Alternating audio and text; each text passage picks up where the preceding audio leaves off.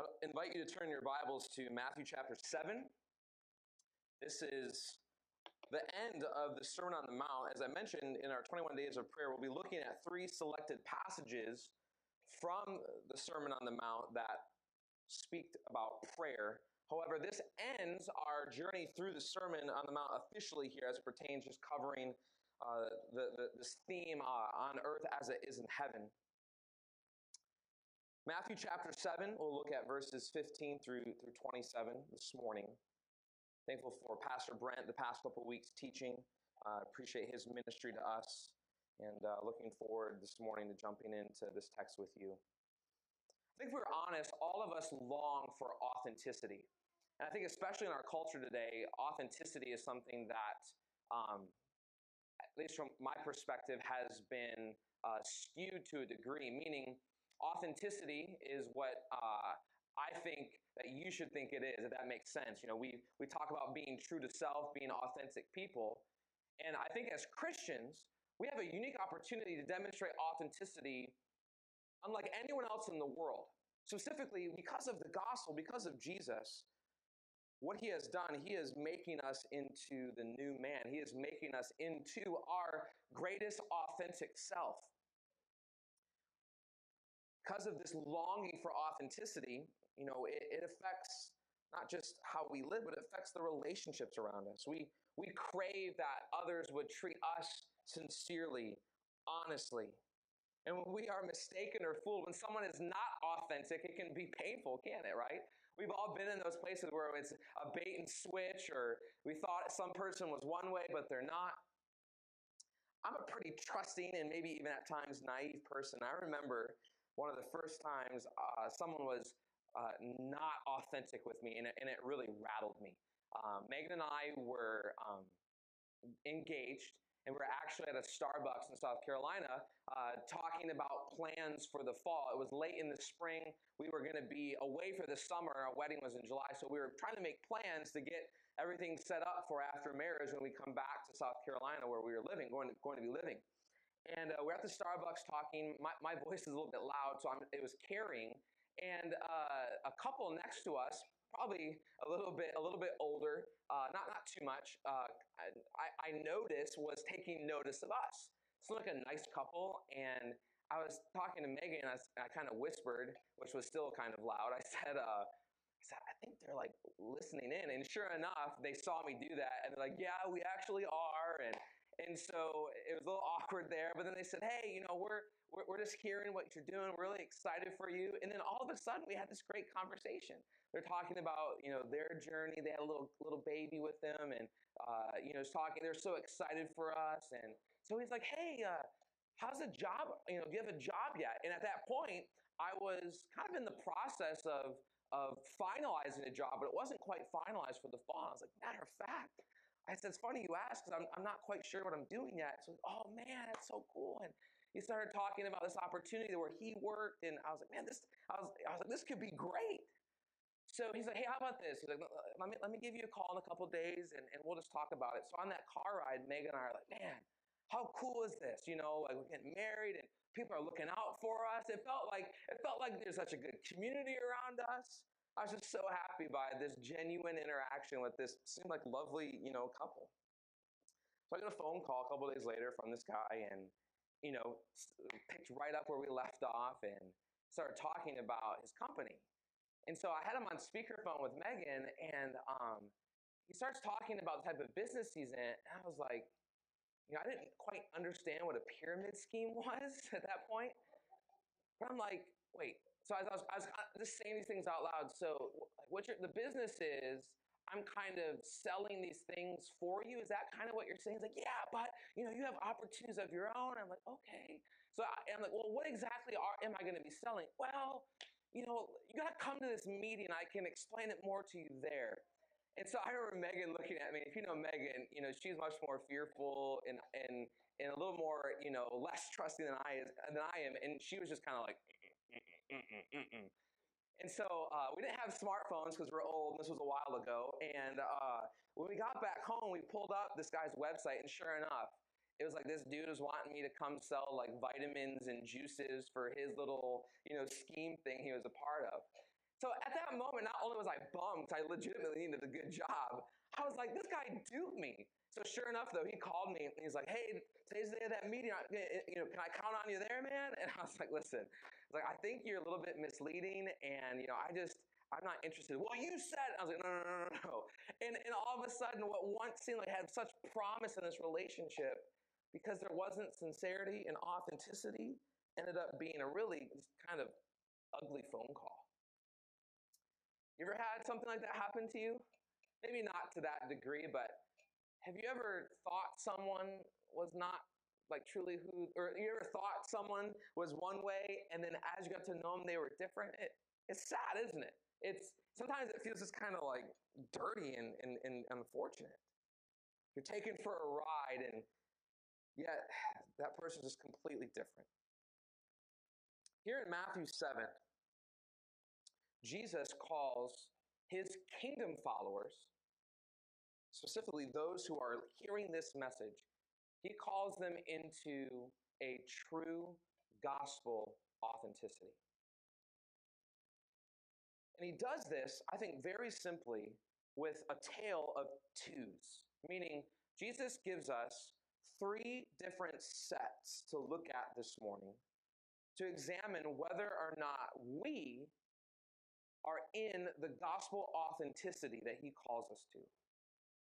See, Jesus calls us as his kingdom followers into gospel authenticity by process of comparison the prospect of condemnation, and then finally by a portrait of construction.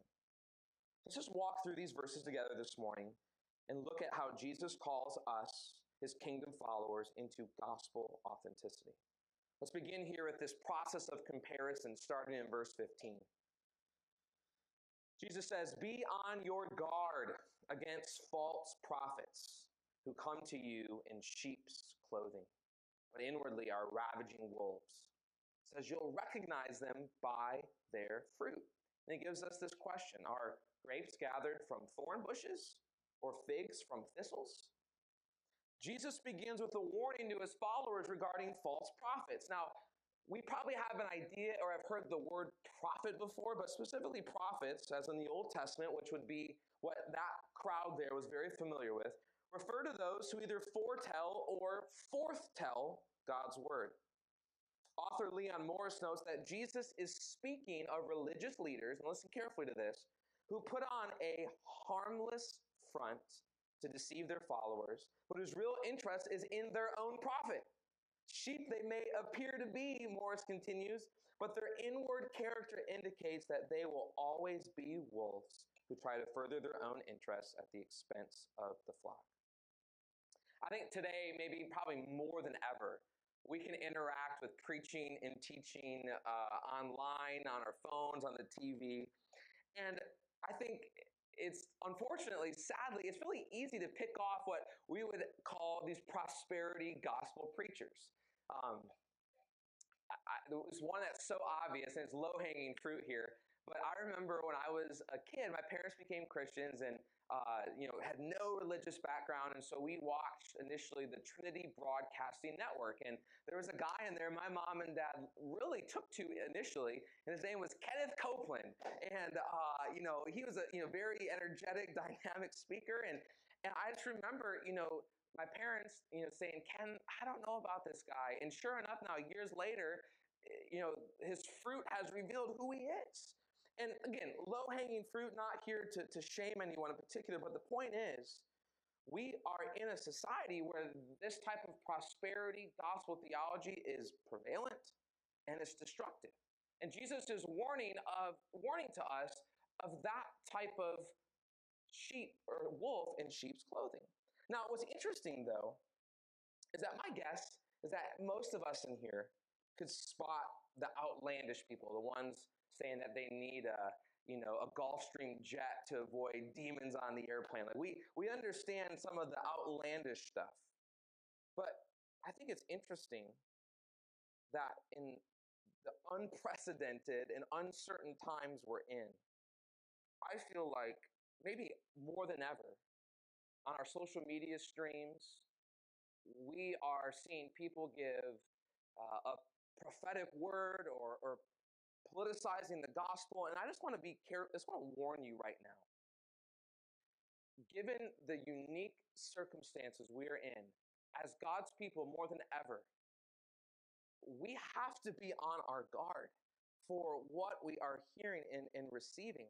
It's like we need to be like the Bereans of Acts 17 who received the word with eagerness and examine the scriptures daily to see if these things were so. But what's interesting is that Jesus isn't just merely concerned with these, with these prominent teachers or what he calls false prophets. He's actually calling his followers into this authenticity. So he moves beyond just simply these prophets, right down to the, the, the common everyday people like you and me. And he says in verse 17, in the same way, generally speaking, every good tree produces good fruit, but a bad tree produces bad fruit. A good tree can't produce bad fruit, neither can a bad tree produce good fruit. Every tree that doesn't produce good fruit is cut down and thrown into the fire. And he repeats, this kind of summarizes what he said so far. So, verse 20, you'll recognize them by their fruit. Jesus elaborates here on the nature of authenticity by pressing into this fruit example. Authors note that this, this expression, every good tree and every bad tree, makes the test certain, but not necessarily easy or quick. And I want us to just depart for a moment here to notice the important theology that comes from this illustration. Jesus says that a good tree cannot produce bad fruit. Neither can a bad tree produce good fruit. Let me start here with what Jesus isn't saying. He is not saying that someone who is a good tree, you know, I'm suggesting one of his followers, is incapable of sinning. However, I believe Jesus does intend to point out that if you are a true follower of his, then your words and actions will show it. Also, if you're not a true follower of his, then simply trying to produce good fruit or do good things cannot make you a good tree. So, when we're talking about gospel authenticity, in the middle of this illustration, Jesus presents to us this picture of fruit. And in this picture of fruit, he makes it so clear that those who are good trees, in this case, are his true followers, will produce what? Good trees produce what? Good fruit. And those who are bad trees will produce what? Now, in this analogy that he's using, he's wanting us to make clear that a bad tree cannot, because of by nature who it is, produce good fruit. There is, if you are someone who is outside of a relationship with Jesus, if the Spirit is not indwelling in you, no matter how many, I'm going to use just, you know, air quotes here, good things that you can do, that doesn't mean they are inherently righteous or what Jesus says here is good fruit. And I think what's interesting is that sometimes we think if we can do enough good things, then that can maybe produce or merit or earn God's appreciation or acceptance of us. But what Jesus tells us here is so revealing. A good tree produces good fruit. A bad tree produces bad fruit. They don't, a good tree doesn't produce bad fruit, and a bad tree doesn't produce good fruit.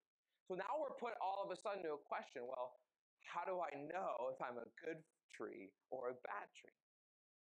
Well, this is what's important for us to understand. To just pull out of this illustration for a moment, when Jesus is calling his followers into what I'm calling here gospel authenticity, he's having them understand that there is no righteousness outside of God. And even though we might attempt to do good things, unless there is an internal righteousness, then our external actions cannot be good. However, though, we learn in Scripture that whoever would call upon the name of the Lord will be saved. Jesus came to this earth to die in our place and rose from the grave. And when we believe in him, our Savior, we are given what Scripture says is life in that abundance. So, consequently, by believing in Jesus, by trusting in his work, his, his life, death, and resurrection, we are offered an opportunity to be changed from a bad tree to a good tree. Now, why is this significant?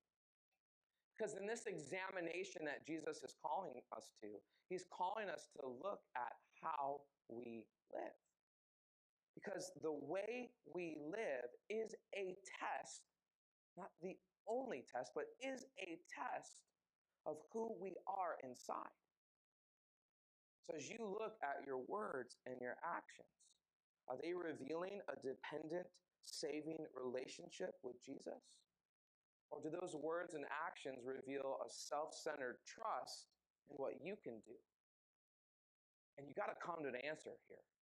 Because Jesus gives us this process of comparison to see what gospel authenticity looks like. But the second way he calls us into this is through a prospect of judgment, a prospect of condemnation.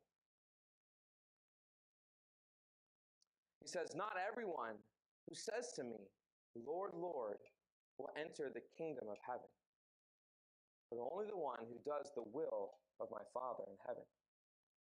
Jesus has made it emphatically clear that a person's deeds show or reveal who that person is. And now he is saying that words also are a significant matter as well. He says it's easy for someone to profess loyalty, but to practice it is quite another thing. And author Craig Keener notes that churchgoers today are no more automatically saved than those who ate with Jesus in the past. He says, as often noted, attending a church no more makes you a Christian than if you were to walk into a garage, then it makes you a car. Now, as many of you know, the, the, my family, as I was being stupid this morning, we, we love college football. I love Michigan. And unfortunately, my wife loves Notre Dame. And uh, this divided love for these teams has now been passed down and affects our kids. Um, so uh, my hope was that I was going to persuade all of my children to like Michigan. Uh, but unfortunately, my oldest daughter, Olivia, has uh, gone the way of her mother and likes Notre Dame. However, Ella, our middle daughter, uh, likes Michigan, and Nolan likes Michigan as well. So, um, a couple years ago, the first game of the season was Michigan versus Notre Dame. And uh, if you're familiar with college football, they had college game day there, kind of the spectacle of, you know, like uh, the ESPN's pageantry. It was, a, it was a big game. The teams were highly ranked, start of the season and that's the only time Michigan's highly ranked in the season that hasn't started yet. And so the game, the game, it was game day. We were pumped, wearing our gear. Uh, Olivia and Megan were Notre Dame. I was in Michigan. Ella and Nolan were in Michigan too. So comes time for the game, and the game starts off, and Michigan just starts out with like a, they're doing terribly. Uh, like an interception, uh, fumble. Notre Dame's up like 14 to nothing the first few minutes. And I was frustrated and, and bummed out. And so while all this is happening, Ella, Ella slides out of the room, and then I was like, "Where's Ella?" And she comes back about a minute later wearing Notre Dame gear, and I was like, "Ella, like come on!" I was like, "You're adding insult to injury here. Like, what's going on?" And so in that moment, you know, Ella's true allegiance came out. You know, she didn't care about Michigan; she just wanted to be with the winner. And so, I think often, I think often that's how we relate to to, to, to church and Christianity. You know, it's like if things are going well, then man, I'm gonna be I'm gonna be a good Christian and things are great. As soon as things don't go, I was like, God, what's your problem? I feel like we're in a time, especially, eh, you know, it is so easy. At least I'll speak for myself. It's been so easy for me to question God, what are you doing? You felt that?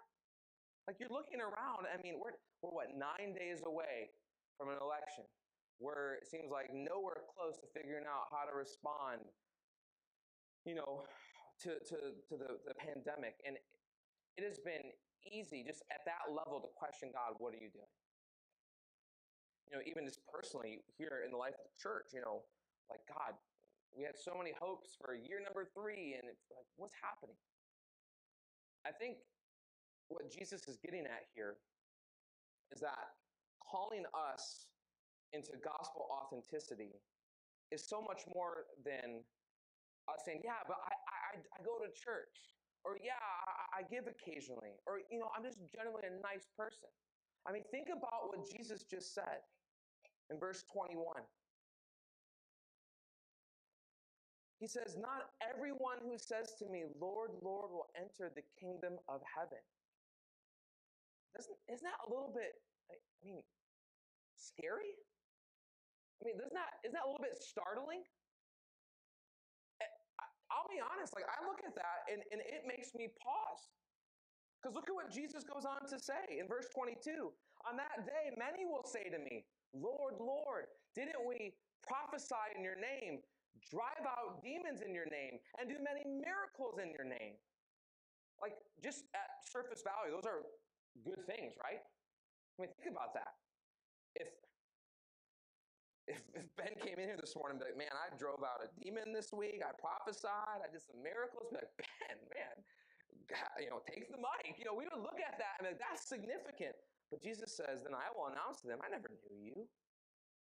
Depart from me, you lawbreakers. When Jesus points towards this future day of judgment, and he makes this smart, startling statement, says, just simply doing good works, even in the name of Jesus, cannot merit a relationship with Him. You know, again, another low hanging fruit example would be think about Judas. Y'all, this guy was with Jesus. Matter of fact, in, in, in, Matthew chapter 10, we learn of Judas going out with the other disciples, and guess what they did? They did miracles. They spoke in the name of the Lord. They drove out demons. But at the end of Judas's life, is he, is he hearing the phrase, well done, good and faithful servant? Is that what he's hearing? What, is, what does he learn? Jesus says, Depart from me, for I never knew you. I mean, that, that to me, if, if, we're, if we're truly longing for gospel authenticity in, his, in our lives, this is a sobering gut check. Whether you have professed Jesus since you were five and that was 50 years ago, so if, if, if you call on the name of the Lord this past week, this is something that we have to pause and consider. It's sobering. However, though, I want to offer us a response to this sobering statement. What we need to do in a sobering moment like this, first of all, is to preach the gospel to ourselves initially, potentially for our salvation. Listen to what Romans 10 9 through 13 says. It says, Because if you confess with your mouth that Jesus is Lord and believe in your heart that God raised him from the dead, here's the promise you will be saved. He says, For with the heart one believes and is justified, and with the mouth one confesses and is saved. For the scripture says, Everyone who believes in him will not be put to shame. There's no distinction between Jew or Greek between Democrat or Republican. For the same Lord is Lord of all, bestowing his riches on all who call on him. For everyone who calls in the name of the Lord shall be saved. But the gospel, but preaching the gospel to ourselves isn't just pertinent for our salvation. We learn also in scripture it's for our sanctification as well. Paul says in Ephesians 2 For by grace you have been saved through faith. This is not your own doing, it's the gift of God, not a result of works, so that no one may boast. But listen to what verse 10 says For we are his workmanship. We have been created in Christ Jesus for good works, which God prepared beforehand that we should walk in them.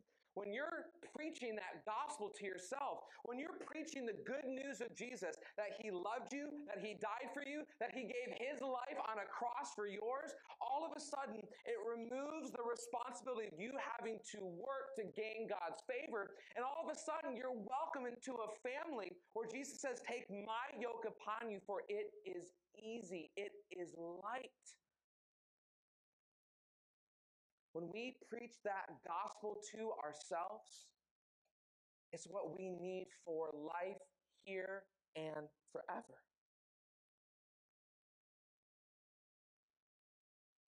Are you truly, authentically a follower of Jesus?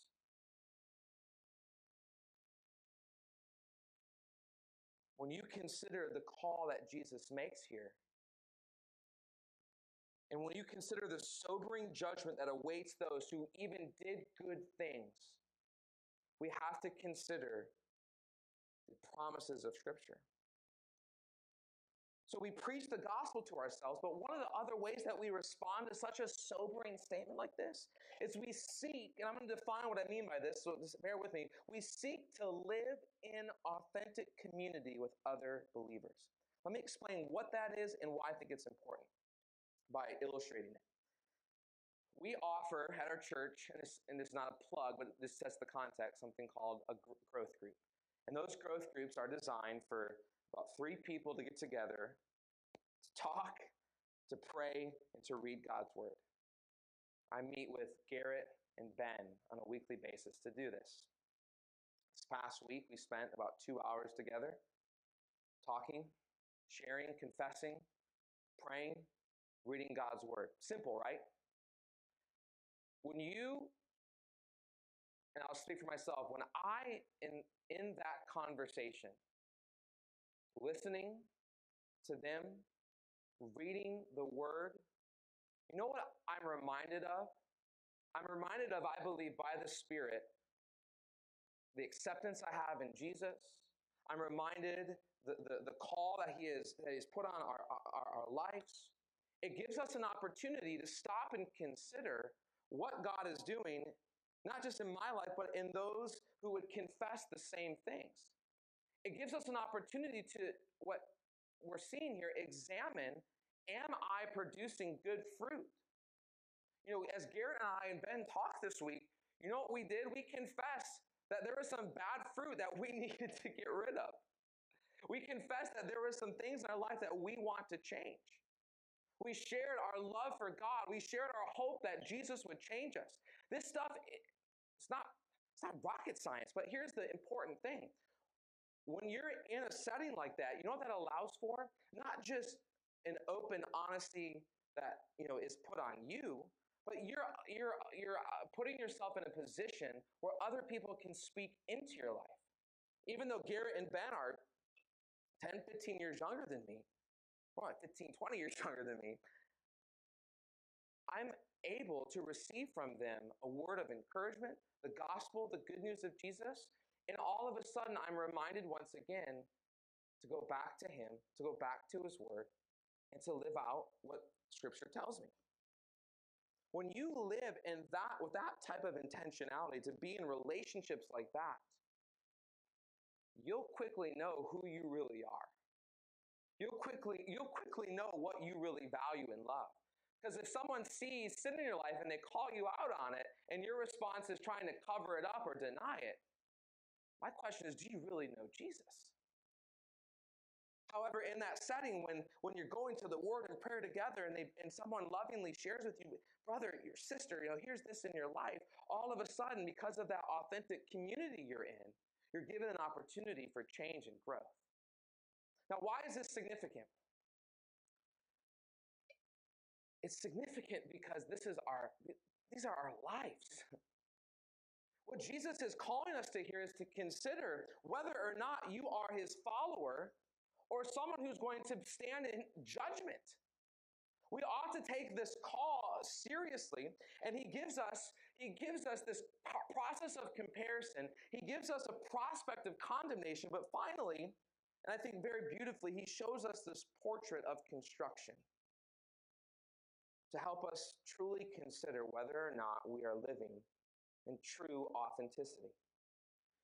It says in verse 24, therefore, everyone who hears these words of mine and acts on them will be like a wise man who built his house on the rock.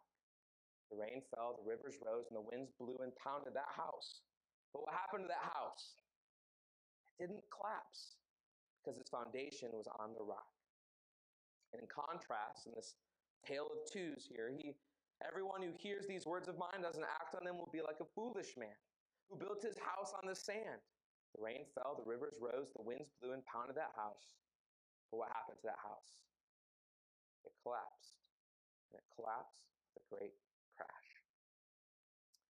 Jesus ends this entire sermon with a vivid and memorable illustration. We encounter the two houses, one built on the, the rock and the other built on what? On sand, all right. Now, I find this interesting because here in Florida, this has kind of a, a real, like, uh, straight line connection. If you think about it, um, I was introduced to the word sinkhole when I moved here to Florida a few years ago when we were kind of looking to rent or buy a home. And I had a friend share with me his story of he bought a house that was on a sinkhole. Thankfully, for his sake, he had some insurance that covered it. But literally, it was like one day, his house like imploded. You know, like he lost his kitchen and his dining room, and, and half of his house had to be rebuilt because it was built on this sinkhole. The foundation, the ground, was not stable. And when you look at this illustration of having a life built on the rock, or having a life built on the sand, I think a natural question we have to ask is what foundation are you building your life on? You know, I find it to no surprise that when you look into Scripture, all throughout you find examples that God is referred to as the rock. Psalm 18, 1 through 3, David says, I love you, O Lord, my strength. The Lord is my rock and my fortress and my deliverer. He says, My God, my rock, in whom I take refuge, my shield and the horn of my salvation, my stronghold. He says, I call upon the Lord, who is worthy to be praised. I am saved from my enemies. In the wilderness where Israel wandered, what we studied this summer, God sustains Israel by providing water from what? The rock. Numbers 28, 20, verse 8 says, God says to Moses, Take the staff, assemble the congregation, you and Aaron, your brother, and tell the rock before their eyes to yield its water. And the Apostle Paul makes a fascinating statement in 1 Corinthians 10. In 1 Corinthians 10 when he says, Now I do not want you to be unaware, brothers and sisters, that our ancestors were all under the cloud, all passed through the sea, and were all baptized into Moses in the cloud and in the sea. They all ate the same spiritual food and all drank the same spiritual drink, for they drank from the spiritual rock that followed them. And that rock was Christ. So, what we're seeing at the end of this sermon is a call through a picture of a house built on sand or built on the rock. And ultimately, what Jesus is calling his followers, he's calling those who are listening to him.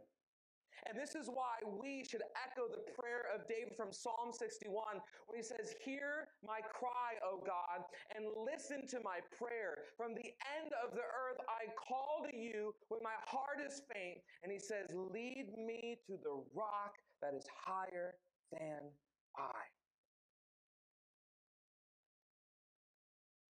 In our most unprecedented and uncertain time, there is no greater prayer, no greater cry than you or I could make than a call out to the rock who is Jesus. And whether you're a Christian and you're calling out to him for sustaining grace, or whether you are not one of his followers and you are pleading for saving grace, I'm asking you this morning what foundation is your life built upon? If you are here and your foundation is not upon the rock, which is Jesus, this is what's going to happen. The storms of life will pound you. You will be, you will suffer through the difficulties of this life, and unfortunately, you'll not be prepared. You will collapse, and that collapse will be a great crash. But there is a promise that Jesus says that whoever builds upon him and his teachings and his words can endure not only the storms of this life, but they'll be prepared for eternal life. So, as you consider this call this morning into gospel authenticity, where do you stand? Can you genuinely say, authentically say, not perfect, but uh, God has done a work in me? I don't quite understand it, but but God has God has given me the gift of salvation. I believe his word and my life is built upon him. Or is there uncertainty? Is there is there disdain? This morning I want to give you an opportunity just to simply respond to this call. To literally call upon the name of the Lord right here, or maybe even at home as well. Jesus says that those who are not genuinely, truly a follower of Him have a prospect of condemnation, have judgment in their future. Why would you want to live any longer, especially in the times we're in, without the certainty of having your life built upon Jesus Christ? Why can't that change Father, Lord, as we consider your word, as we consider this call, Father, I pray that you would do a work Lord, a miraculous work of salvation that only you can do. I'm going to give you a moment here this morning. Maybe you're at home, maybe you're here just sitting. We're to we're to put some music on in just a moment. And I want to give you an opportunity to simply respond to what we've heard this morning. You know, we We've read from Scripture how anyone who calls upon the name of the Lord will be saved. Grace to us is a gift, and we've been saved through faith. There's nothing you need to do to earn this. You could, right here, right now, today, in the quietness of this moment, ask Jesus to save you. Maybe you need to grab someone who you came with or Find someone in the back and just ask them for counsel or for prayer. Maybe you don't quite understand this yet and you need further instruction. You, you're in the right place. But let me say this though. If you today full, fully know that you are living a life that's not built on the foundation of the gospel of Jesus, why would you leave here thinking that you can endure the storms that are to come? We talk about living authentic. Be honest. Be real. Understand that. And, and you're in a perfect time to admit this that life's too uncertain. There's too much danger in this life and the next to go without having security. And that security is offered to you by nothing you need to do or work for or to attain. It's offered to you through Jesus. So, honestly, authentically admit your need for Him this morning. Call on His name. Ask for forgiveness. Receive the gift of salvation. What are you waiting for? For those that have done that, this makes sense to us. We get it. But also for those of us that have done this, why are you fearing who's going to be elected? You fearing the uncertainty of the pandemic? We know we don't belong to this world. Our kingdom is yet to come. Our Lord is over all of this.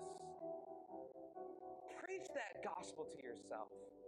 Remind yourself who you are in Christ. Remind yourself of what is yet to come. Remind yourself that God does only that which is good.